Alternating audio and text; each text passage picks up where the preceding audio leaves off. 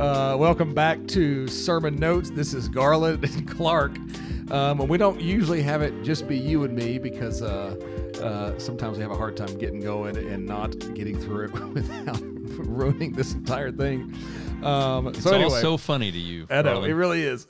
so we're in uh, First Peter chapter three. We're continuing this um, this st- series that we've been in um, all the way back since Memorial Day, and uh, we're we're right in really the um, kind of the concluding section, the next two chapters of this big middle part of the letter. Um, and so you've got one of the most what's the word we want to use here? Interesting, challenging, Oh, it's interesting. uh, multifaceted. Those are all I'm trying to use positive words. Yeah. Um, difficult to understand, uh, filled with uh, with question marks Yeah. even as you study it. Passages in the New Testament. Can I tee this up with any more drama? Yeah. Clark, we're in 1 Peter 3 8 through the end of the chapter.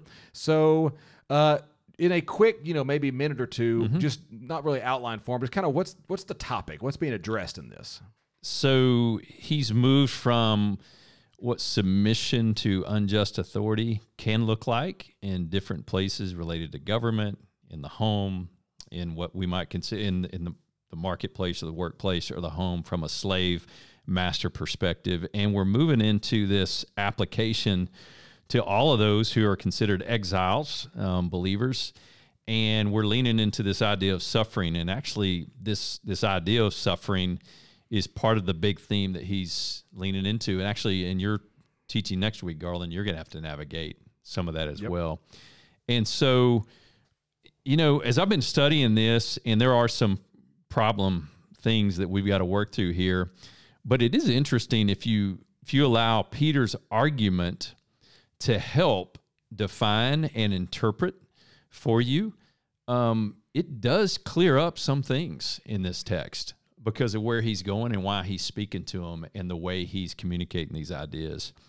And so, I think it's, it's we just we've got to understand he's he's writing to them to assure them that the gospel and what Jesus has accomplished on the cross and the resurrection, and even here we'll see his ascension a little bit, is enough to push them through the suffering um, that they're experiencing as exiles um, in the current Roman world that they find themselves in. And so he's focused on their character, he's focused on their witness, and then we'll see the victory of Jesus in this. And so, um, so if you keep all that in in mind as we move through this, Garland, I think some of these things take care of themselves, and some can be little fun asides that that those of our that are listening right now. These are great examples of how you can go to other passages of Scripture and let Scripture interpret Scripture. Consider other texts that are historical but maybe not biblical, and um, in terms of your study. So that's kind of where we're at right now. Yeah. Yeah. So big picture, because we're going to get into some of these weeds in a minute, just to Mm-hmm. let people at least get a little bit of exposure to them. Um, I think you're giving us a good hedge, which is yes, there are some interesting, uh, fun discussions in this Yeah. passage, but don't miss the forest for the trees. You know, That's the- right. The forest is still the same idea that he's been talking about, and you, if you want to look grammatically at it. Um, the finally, so all of you, this is again, pr- you know, what's its antecedent? Um, because there's actually not a verb supplied in verse 8 in in the original language there's not a verb in verse 8 um, and so it's rooting rooting back up through we might, we, we Maybe might all the way to chapter yeah, 212 and Yeah. then again 217 i think he's rooting all of this together. So literally verse 8 reads finally all of you like-minded and you know sympathetic and brother, brotherly loving. And so without that verb then we get a verb in 9 you know not repaying. All of this is just Mm-hmm. describing what he's already unpacked before. And then again seeing the forest there are two commands, we might say, imperatives in the passage that are very clear grammatically. Um, and there's a lot of things in here that read like imperatives, but two that are not in the quote from uh, from Psalm 34 there. And it's right here don't fear, which it could be a, a, a an imperative. It could be a different verb form. I think it's an imperative. So do not fear. Um, and then And that's in verse the middle verse of verse 14. Yeah, verse Yeah. 14. And then in your hearts revere. So it's almost as if um, they're, they're, they're still suffering. Hey, Which, by the way, fear. that, that rhymes too. What did it? Don't fear, and in your hearts revere. Hey, Yeah. I mean, that's like It's a preacher. Good, yeah, it's a good way to So, remember for those listening um, out there. Yeah, there's your forest in a sense. Yeah, is that's good. When you revere Jesus as king, it's going to put you at odds with the rest of the culture that reveal, reveres a different person as king, namely Caesar. And when they come after you, uh, don't fear, but keep doing good and be ready. I mean, it, that's Yeah. the that's the forest. Okay, And it, it sets you up to be free in his case, and he uses this word in both senses too. Um, if you want to be blessed, then be a blessing to your enemies, Mm-hmm. actually. I was going to ask you that before we get into one. you know, mean- I was going to ask you that before we dive into, I guess, Yeah. some of these more difficult things. Um, I, I somewhat teed it up last week, but I think that verse nine. I'm just going to ask you just in a, in a minute or two to give some pastoral insight. I think in in our world today, oftentimes you have. Uh, it seems as if, especially in the political spectrum, especially in our political discourse, social discourse, it is let's fight fire with fire. Let's return um, bluster with bluster, insult for insult. Um, just pastor us for a minute on verse Wow. nine because I don't think in the I'm hearing even more in the church this sort of language of we better you know let's get ready for the fight we got to come strong and I have, I'm having a hard time honestly as we're reading First Peter squaring any of that with what Mm-hmm. seems like Peter has in mind and I think his context is much harsher than ours so just Yeah. I'm teeing you up for a moment here you know just speak to my heart I guess in that maybe somebody else Mm-hmm. is listening Well, I mean, I think it's instructive to remember who our enemy is. And ultimately, if you consider um, Ephesians 6 12, if you actually consider as we move through chapters 4 and 5 of First Peter, we have an enemy. His name is Satan or the devil. He's like a roaring lion. And so there's these principalities and spirits um, and powers of the air that are behind what's happening in the world that is pushing against those who are trying to walk in righteousness um, in their context. And so um, now some of those that are um, that, that are pushing against them are in human form, and so they feel that in a very real way. It could be a Roman guard, it could be someone in their family. Um, human manifestations of that, I guess, if you will. But I think it's instructive pastorally to remember that, you know, behind the scenes, we're up against a much greater enemy than the person across the table or the person across the row, if you will, politically. And in the big picture of things, Jesus' mission is that he's trying to win them over with this thing called grace that comes through the cross and the resurrection and through his victory. And so that would be my first thing is to remind ourselves the reason he can say this, he understands the bigger enemy. And the enemy is not the person. The enemy is the person. Uh, the, the, the enemy um, is, is something much bigger than that. And so if you if you can remember that, it, it, someone once told me, they said, I know that my heart is off when lost people make me mad, not sad. That's good. And that was always helpful for me in my prayer life when I was frustrated with someone who seemed to be persecuting me or pushing against me. And so I'll leave it at that. Yeah. But that's what I struggle with. Yeah, that's sure. helpful. That's and and I, I think that's worth even spending some time, uh, you know, in in small group and discipleship. What does that look like for a Jesus follower to interact, even as our culture begins to maybe uh, send more hostility our way? Um, I think this is going to continue to be instructive for us. Now, um, the, uh, one of my favorite verses in the Bible is uh, this uh, chapter 3, verse 15 and 16. And I'm assuming we're going to get some time to talk about that on Sunday. So, uh, what happens, and this is going to drop us now into the hard stuff. In verse 18, um, he appeals to Jesus again. He's done this numbers of times in this letter. In fact, it's like he can't help himself. He knows he's giving them a difficult ask. He knows what he's asking of them is something no one wants to do suffer well, face uh, face hostility, Yeah. uh, and then repay that with good. like nobody wants that message in the ancient or modern world. So he keeps appealing to the fact that hey, that's what Jesus did, and by the way, that's how Jesus won. That is our way. That's the way we win. And when he does those appeals, he gets real wordy and he starts saying stuff that is very beautiful and amazing. Yeah. And in this particular instance, he's done it in chapter two. He's doing it again here. But here, he's going to say some stuff that I think when we read it in the modern world, it creates some points of contention among Christians, and even just uh, uh, maybe not even contention, just points of interest for many reading it. So Yeah. if you're driving and listen to this, you might have to pull over later or check it out later. But in, in verses 18 to 22, he's going to mention um, Jesus being made alive in the Spirit, making proclamation to the quote imprisoned spirits, to the ones who were disobedient in Noah's day. Okay, that's that's strange. Then he's going to make this statement, verse 21. Um, he says, And this water symbolizes baptism that now saves you, which I think causes some concern for Yeah. uh, some Christians. There's some disagreement on how to interpret that. Um, and then he concludes it with this picture of Jesus' victory as ruling and reigning.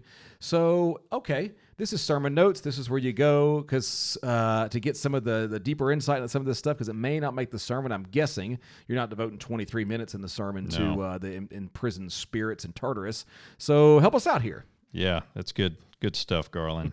I think if you if you allow the for Christ um, in 18, and then you see the way 22 ends, um, you see how suffering leads to victory, and it was the way of Jesus. And so, for me, part of the hermeneutic here is to allow the, that those sandwich clauses, if you will, those pieces of the bread, to inform the middle section where we have some issues. And sometimes in my um, when I'm studying, I'll just make a, a note. I'll write out a word, and I wrote the word atonement. Um, this is a key atonement kind of passage, and it would be partnered with lots of other passages related to atonement that you might find in, in Romans, um, if you will. And then I wrote the word baptism out there.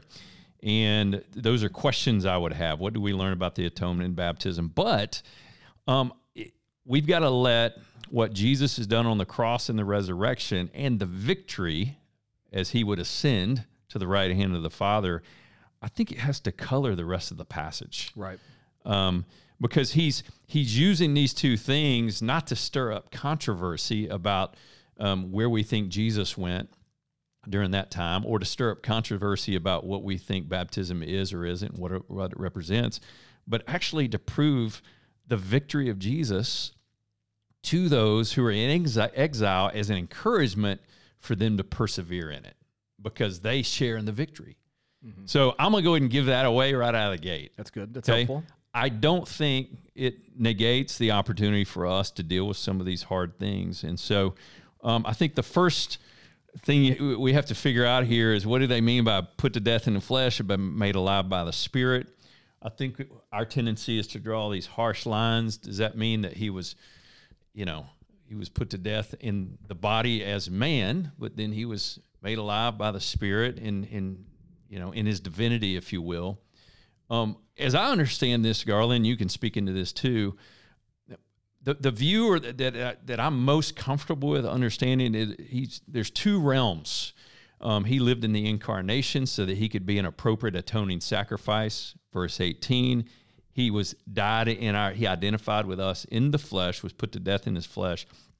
But in his glorification, he was made alive in the spirit. There's an earthly or a heavenly realm that he also lives in as well.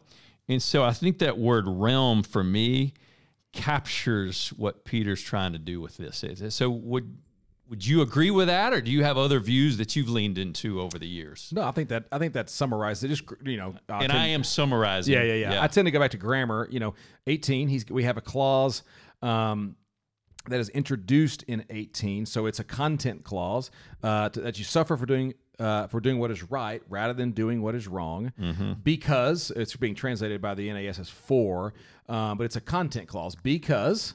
And he's going to give us this. A lot of scholars think this might be a early Christian creed in some way, a form of a creed or something like that, because it has a certain repetition. So just just grammatically, Christ died um, once on behalf of sin, the righteous for the unrighteous, and then we have a purpose statement. So in, in order that clause, or in, in NASB is doing so that Yep. he might bring us to God, a re- very regular hina clause, hina. He might bring us to God. Hina is a way to say in order that with two participles. These two participles explain uh, how that was accomplished, and so the Death in the bringing us, to, yeah, b- dying in the flesh, dying with the flesh or in the flesh, but then uh, being made alive in the spirit. So I think both of those are explaining how we were brought to God, and I think D- dissecting them apart um, in some kind of a uh, you know Christology question mark. I think. Yeah. Kind of misses, I think, the, the grammatical flow that he's trying to get to. Well, and some have suggested there's even a chrono- chronology here. If you work death in the flesh, his resurrection, being glorified alive in the spirit. And then in verse 19, mm-hmm. we're introduced to the next difficulty here. Mm-hmm. Then he went. Mm-hmm. Um, I'm not sure how it's phrased in the original language, but in which he went in the mm-hmm. ESV and mm-hmm. proclaimed to the spirits in prison. Mm-hmm. yeah. So at, at that point, you yeah. got all kinds of yeah, yeah, yeah. Grammatically, how that breaks down in 19, and we're really in the weeds now. We're talking Greek grammar, my favorite. So, two participles explain the bringing us to God, being put to death and then being made alive. Then 19, it's actually what we call a relative uh, a relative clause. So we usually introduce those with uh, who or which. So if I say um, that's my favorite player, um, who always comes through in the end. It's a relative clause introducing something that mm-hmm. is subordinate to uh, my favorite player in this case is this very uh, crass example I'm throwing out on the fly here. So in which, notice the relative clause. You can even see it. In which, so which is our relative pronoun, introducing a relative clause. Um, and so probably what's in, in view here is the we might say the uh, the means by which or the instrument through which he made proclamation. And mm-hmm. so, in the Spirit, in which he also went and made proclamation to the spirits now in prison. Um, for the uber nerds out there, if you want a cross reference here, you can go to Second Peter chapter 2. It's verse 4 and 5 and following. Mm-hmm. And then again in Jude. Um, these general epistles at the end of the New Testament. Um, remember, we've already said this. They're written to a con, to a community that's really struggling. Um, they're they're experiencing unjust uh, suffering and persecution and hostility. And one of the things that they are being reminded, and this is happening in Second Peter and Jude, for example, is that um, God knows how to preserve His faithful remnant, and He also knows how to deal out justice. And so trust him with that. That's actually the point of the Jude and Second Peter passages. Um, if you want to go do those cross references, uh, there are some scholars that take this reference to a particular um, a particular we might say location or place where uh, a particularly bad whether it be uh, Hades or Sheol. Yeah, yeah. yeah. In, in Second Peter, it's called Tartarus. Yeah, yeah, it's a it's a Greek concept of the lowest part of uh, hell, we might say, something like that. Um, both Second Peter and Jude seem to connect it to something going on in Genesis six with the Nephilim and that whole story. Yeah, it gets first, crazy. First Timothy three sixteen, I think it uh-huh. is, has similar language. Yeah, yeah it gets wild. I'm yeah. smiling as we're talking about it because this is fun for me and no one else. Uh, you're having a good time. Oh no, so, this is it's um, fascinating. And so, yeah, you got to figure out the, mm-hmm. the, the which, but also the who and the what. Mm-hmm. What did he proclaim? Who's he mm-hmm. speaking to? When did it happen? Mm-hmm.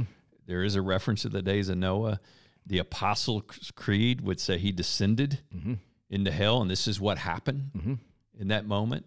And so, um, definitely some some imagery here, but he's referencing a historical event, mm-hmm. and I think that's what makes this more difficult. Yeah.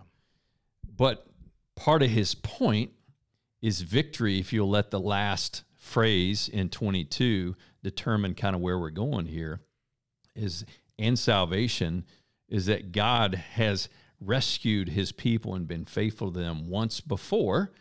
And there was judgment and there's promise of salvation executed in and through Noah for his people at one time. Mm-hmm. God does the same thing for those who are in exile or being persecuted here in a New, New Testament uh, specific situation. So I don't want us to miss that big idea as part of his point and get too lost in some of the weeds. But it is really interesting mm-hmm. um, when you get into some of, especially this phrase, um, the spirits who are in prison.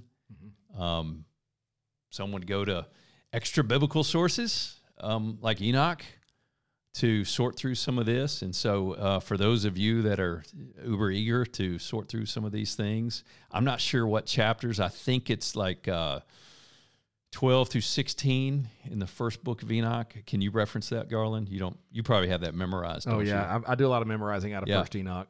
Yeah, but that's where you get into the Nephilim and you get into the sons of God language, and you're sorting through who are those? Are they angelic be- beings? Are they just you know people that died in that day? and Jesus is just simply, um, in in an accountable way, he's preaching vindication, and that he is the righteous and the just judge. He's accomplished victory over sin. And um, so anyway, there's a lot of a lot of Yeah. directions we could go I think there. Again, we, we, we're in the we're in the trees. In fact, we're on like the weeds underneath the trees. But the forest of this little section is really clear, though, and it's the same thing in Second Peter and the same thing in Jude. So we can be really confident. The point is, um, when it looks like those forces, those spiritual forces, have have ensnared you and they're winning. I think the point the reader is supposed to take is no, God knows how to preserve uh, his faithful remnant, even through suffering. Um, and so he also knows how to dole out justice. And so don't take it into your own hands because God knows what he's doing. Trust him in that. Look, he did it with Noah. He's doing it here. I think we, we got to make sure we get the point of this section. All right, last one. And if you we're already at 20 minutes, but if you made it this far, Yeah. we might as well keep going. go. Uh, it's like Forrest Gump on his three year run here.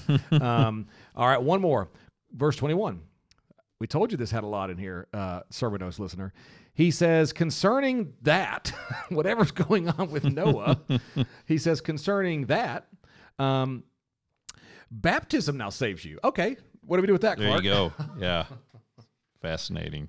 Yeah. And, and I think for your small group, your men's group, uh, your community group, if you're meeting this summer, um, I think it's always fair to ask Does the Bible um, teach baptismal regeneration?